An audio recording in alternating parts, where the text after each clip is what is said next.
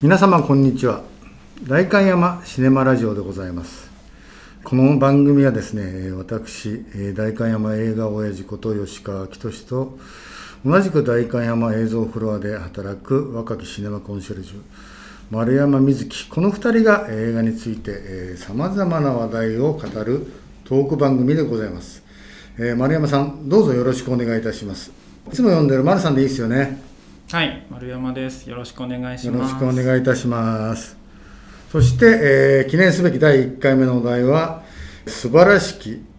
西川宮の世界と称してちょっとこれかけてるんですけども、はい、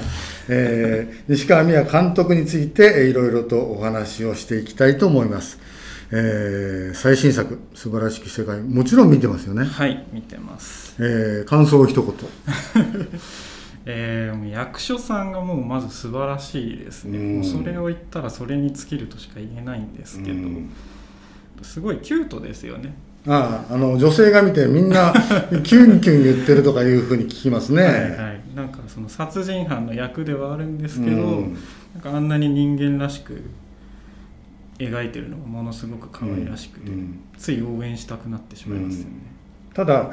時にその三上という殺人元殺人犯、はい、刑期を終えて出所してきて社会生活を営もうとする、はい、それを阻む悪というかその世間の、えー、なんだろうな今抱える問題とかに直面した時に彼がブチギレていわゆる元に戻るというふうなスリリングな場面にちょっとやっぱり一旦あのキュートな部分が消えますよね。そうですね明らかに怪物みたいな顔になりますね、そこの二面性というのが、はい。えー、いわゆる西川監督が描きたかったところの一つだと私は理解してますね。はい、生きづらい世の中に特にその、えーと、反社と言われる人たちが、どうやって社会復帰を果たしていくかっていうところに関わる人間たちのアウトサイドサイドストーリーも見どころですよね。はいそうですねその、えーと、新作はやがてパッケージになると思いますから、はい、その時にでも語るとして、はい、今日は監督の全体というか、はい、おすすめしたい過去作もちょっと触れていきたいと思いますので、はい、丸さんお気に入り、何がありますか？僕2作目のやっぱ「揺れる」ですね、うん、えっ、ー、とこれ僕見たのが二十歳ぐらいの時なんですけど、うんまあ、単純にその時に邦画やっぱりすごいなっていうのを見直した作品の一つというか。その頃邦画って見てたんですか？えっ、ー、と見てはいたんですけどどっちかっていうと海外のあんまり大きくないあのミニシミニシアター系の洋画を見てた世代っていうかですね、はい、そうですね。で日本のそういうまあ、どっちかっていうとこじんまりしたミニシアター系を見始めたぐらいの時期にこの「揺れる」に出会って、うん、でやっぱなんかその西川監督の人間の白と黒では割り切れないところを描くじゃないですか。でそれがまた「揺れる」っていうタイトルにもつながると思うんですけど。どね、まあ、吊り橋の揺れ、はい、感情の揺れ、うん、でそういうのをもうえぐるように描くのがやっぱりすごいなっていうのが、うん、でそういう衝撃を受けた監督の一人です、ね、なるほど。この間実はこの「素晴らしき世界」の公開前に代官山伝書店で、イベントが無事行われました、はい、監督ご本人を、えー、お呼びしていろんな話を伺った時に、はい、そのちょっと打ち合わせをしてた時かな監督がある人からこう言われたって言うんですよ、えー、素晴らしき世界が一番嘘つきじゃない人間が出てるねって、はい、っていうことはその過去作全員嘘つきの人間だらけだったというふうにそうですね、えー、逆的に逆説的に言えるわけですよね、はい、そこがあなるほどそれ面白いなと思うように、はい、今まで描いてきた登場人物の中特に揺れるは何本当のことどっちが本当なのみたいな形があって まあスリリングっちゃスリリングですけどね、はい、そうですね。私はですねえっ、ー、と実は監督の一番最初っていうのは必ずデビュー作に何かしらの、はい、えー、一つのキーワードがあるというふうな感じがして、はいはい、要するにとんでもない人間がやっぱり主人公として登場してくる宮迫さんという、はい、俳優さんが、はいはい、えー、出ていらっしゃったんですけども、はい、まあ、それはそれで素晴らしい。でお父さん役になる平泉成さん。私はそれで初めてえー、平泉さんを知ったような。あそうなんです、そうなんですよ、はい、で、えーと、そのなんだろう家族をかき回す、はい、えー、様が素晴らしくて、うんこれはすごい才能だなというふうに、えー、思ったのが一番最初で、だからインパクトは、えーと、ヘビーイチゴなんですけどもヘビーイチゴ以来ずっと見てきた監督が今回ちょっと違った映画を素晴らしき世界が撮ったチャプター2に入った西川美也というふうな感じが今回すごくしました、だから、えーと、チャプター1の時代の中ではヘビイチゴと、えー、それから意外と好きなのが、えー、夢売る2人なんですよ、はいはい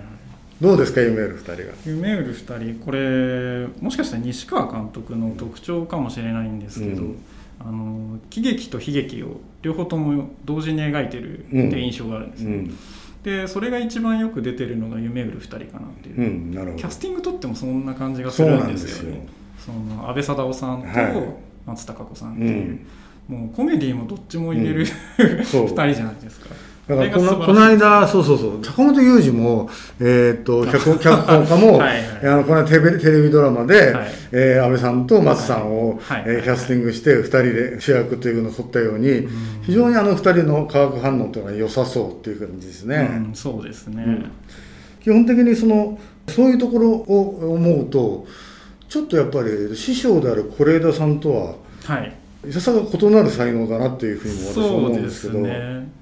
是枝さんどちらかというと同じ役者さんを結構使うと思うんですけどキャスティングについてはまさにそうですね、はい、西川監督は毎回メインのキャストに関してほぼ一新してるっていうのがすごい違いですね。是、ねはい、枝さんは原作もの多いですし、うん、でそれに加えて西川監督はそれこそ先ほど「チャプター2」っていうのがあったように、うん、今回初めて原作ありのでやってるわけですし。うんなんか違った方向に進んでて面白いですよね、うん、面白い。だから違う家族の描き方がこれまでこれほど違うのかとか そうですね。なんだろうなその人間わしづかみというか、はい、男だ女だとかだから是枝さんの方が、えー、海町ダイアリーとか見てるとあ女性的とかいうふうな感覚があって。うん女性こういうこと言っちゃあれなんですけど女性でありながら何もその、えー、女性で男性だという必要もない人間わしづかみ感がものすごくありますよね。うん、そうですね。だから、えっと、さっき言った、えっと、メインキャストが毎回違うっていう、はいはい、えー、魅力的なキャストをキャスティングして、はい、本当に撮りたいものをあと撮りたい場所へ行って、はい、ロケも含めて。はい今回の「素晴らしき世界」のロケとか、はい、映像特典で「リアドクターの」はい、えー、鶴瓶さんが言ってた、はい、いいロケハンしましたなというふうな あそこの田舎の風景とか、はい、言ってしまうとそのさっき言われた「揺れるの吊り橋」だとか。そうですね。すごくなんだ映画としてのそのロケハンが見事、うん、そんだけ丁寧にだから制作期間が今回だったとしたらまるまる5年かかってるような。そうですね20年で今回でようやく6作目、はい、少ないっちゃ少ないんですけどね。毎回待ちわびてますから、ね、確かにそうですね。だからそのキャスティングが今回誰と誰がやるんだみたいなところがまずの待ちわびる感が非常に多いと思うんだけども、はい、えーと、キャスティングだけじゃなくて今回今出てる本のスクリーンが待っているというふうな、はい。えーまあ、いわゆるその今回の素晴らしい世界のメイキング本みたいなやつを読むと、はいはいえーと、スタッフもかなり入れ替えている、はい、そこが今回すごく面白くて、初めて組んだカメラマンの、えー、笠松則道さんという方々と組んでいて、はい、非常にちょっと今までのまあ基本絵作りは監督の指示だそうなんですけれども、はい、なんかテイストが違ってくるっていうのが分かって。マネさんはあれいつも音楽がどうのこうのって言うじゃないですか。そうですね、うん、言ってますね、うん、その俺はあんまり西川監督のその映画に対して音楽っていうのは入ってこないんですけど、はい、どうなんですか？そうですね西川監督特に初期は、うん、ブルースとかファンクとか、あのブラックミュージックのバンドとかを結構起用してたりしてでそれが結構味になってると思うんですよね、なんか揺れるもあの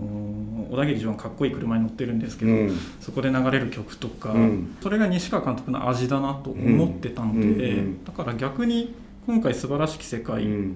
を見て、映画らしい音楽を今回はやってるなって思ったんですけど、うん。うん、その辺はどうですか？あの俺はねあの絵で見る方だから、はい、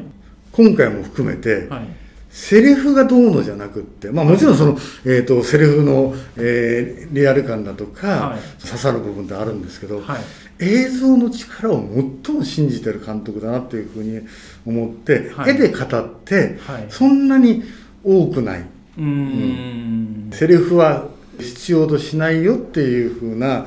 あの絵で見せる。もう説明方の映画が最近多い中そうですね。それをしない素晴らしい監督だと思いますね。なるほど、うん、一般の最近の邦画とは絶対異なるから、はい、まずその今の若い世代も含めて興味があるんだとしたらばぜひ見ていただければなというのが石川宮監督の世界だと思いますね。はい、そうですねはい、えー、それではこれぐらいで、えーと、今回の第1回目代官山シネマラジオはおしまいとなります。ありがとうございました。ありがとうございました、えー、はい第2回目。で皆さんまたお会いしましょう。さよなら